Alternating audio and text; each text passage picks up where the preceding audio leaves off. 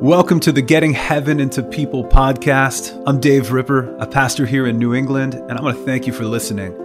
After two years of the pandemic, almost all of us are hurting in some way, and so many of our churches are reeling. To address the deeply felt need Christians and churches have, I've designed this podcast to invite us to experience deeper healing and freedom over a 40 day journey as we pursue spiritual transformation together.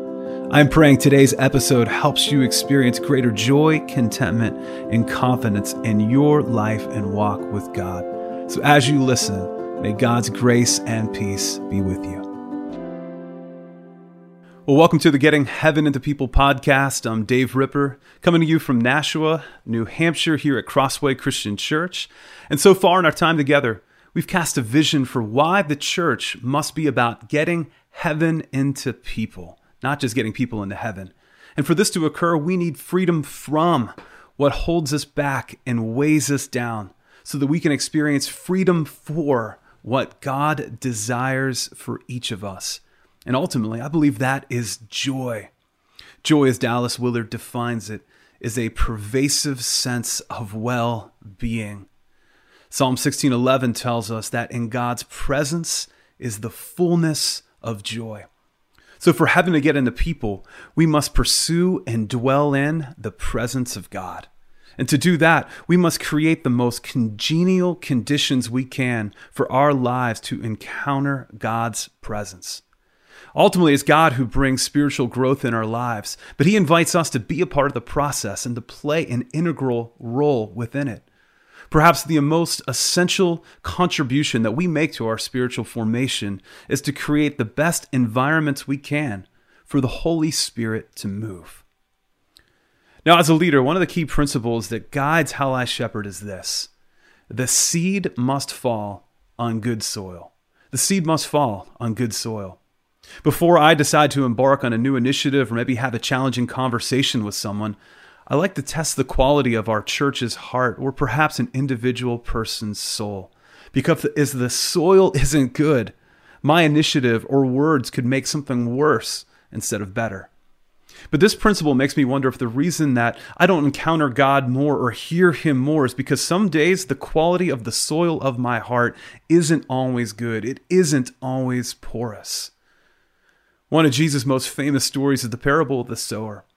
Many of us are familiar with this parable or story from Jesus, but I want to invite you to listen to it here from Matthew 13 as if you've never heard it before. And be listening as you do to reflect on what's the quality of the soil of your heart. So, God, speak to us as we hear your word. Jesus says, A farmer went out to sow his seed. As he was scattering the seed, some fell along the path and the birds came and ate it up.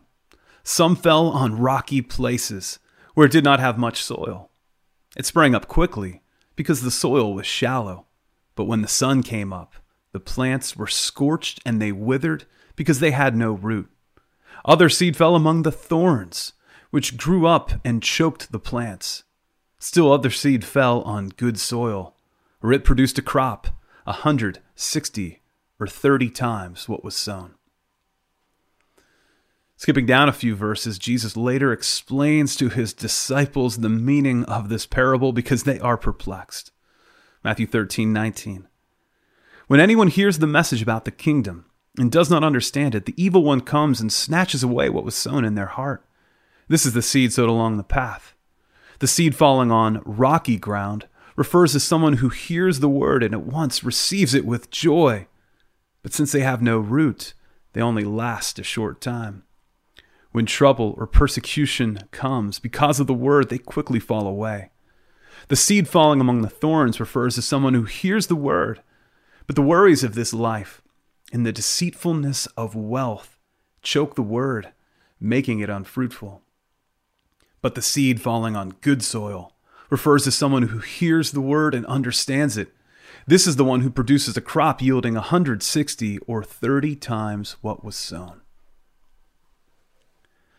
Now, earlier in life, I lived under the assumption that I was automatically the good soil in this parable, permanently the good soil, because I had put my faith and trust in Jesus and dedicated my life to Him. I hope everyone listening today would make that eternity shaping decision. But as I've reflected on this passage, I've come to believe that every single day I can be one of these four types of ground the path, the rocky ground, the thorns, or the good soil. What kind of ground are you today? I'd like to hope that I'm the good soil, but if I'm honest, far more days than I'd care to admit, I'm more like the thorny soil. The worries of life choke the word like the thorns. What are the worries in your life that might prevent you from being as open as possible to God's work in your life today? What might prevent the breath of the Holy Spirit from flowing as freely and fully as possible through you? That word for spirit in Greek is pneuma. It's like wind or breath. And for it to flow in through us, we must be as porous as we possibly can. One way to identify what might be choking out the life from you is to remember Jesus' words in Matthew 6:33. It says, "Seek first his kingdom and his righteousness, and all these other things will be given to you." To know what chokes the word, Think about what you might be seeking first, other than God's kingdom, His will, His reign, His rule. For many of us, it might just be the pursuit of pleasure, feeling good, our emotional cravings, which aren't bad in and of themselves, but when they become an ultimate thing, they can become an idol. And doing what feels good, trying to pursue pleasure more than faithfulness, can choke the word, it can pollute the soil. Maybe what's choking the life out of you is attention seeking or, or building your own platform or influence. Maybe it's winning or, or having power or seeking security. For me, too often, what chokes the word out of me is just distracted. Distractions, uh, or is that I'm distracted? Distractions are like those thorns that choke out the life. I lack focus sometimes on being the good soil. And I'm most often distracted the least rested I am. Is that true for you? Now, sometimes this is completely just out of my control. We have a five, three, and one year old at home, and I rarely these days am as rested as I like.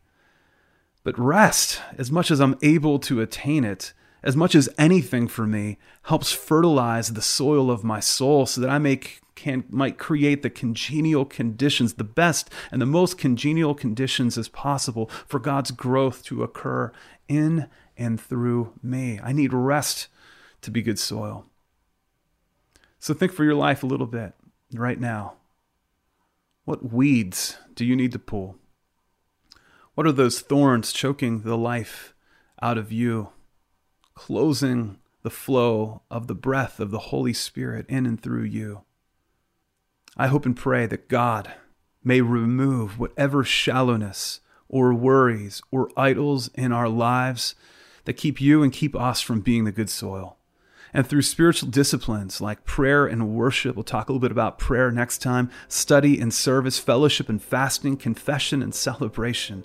May we prepare our hearts to be good soil today and every day, because the seed must fall on good soil for heaven to get into people for God's kingdom to come into your life and to move through your life this very day. So, friends, may we be, by God's grace, good soil this day.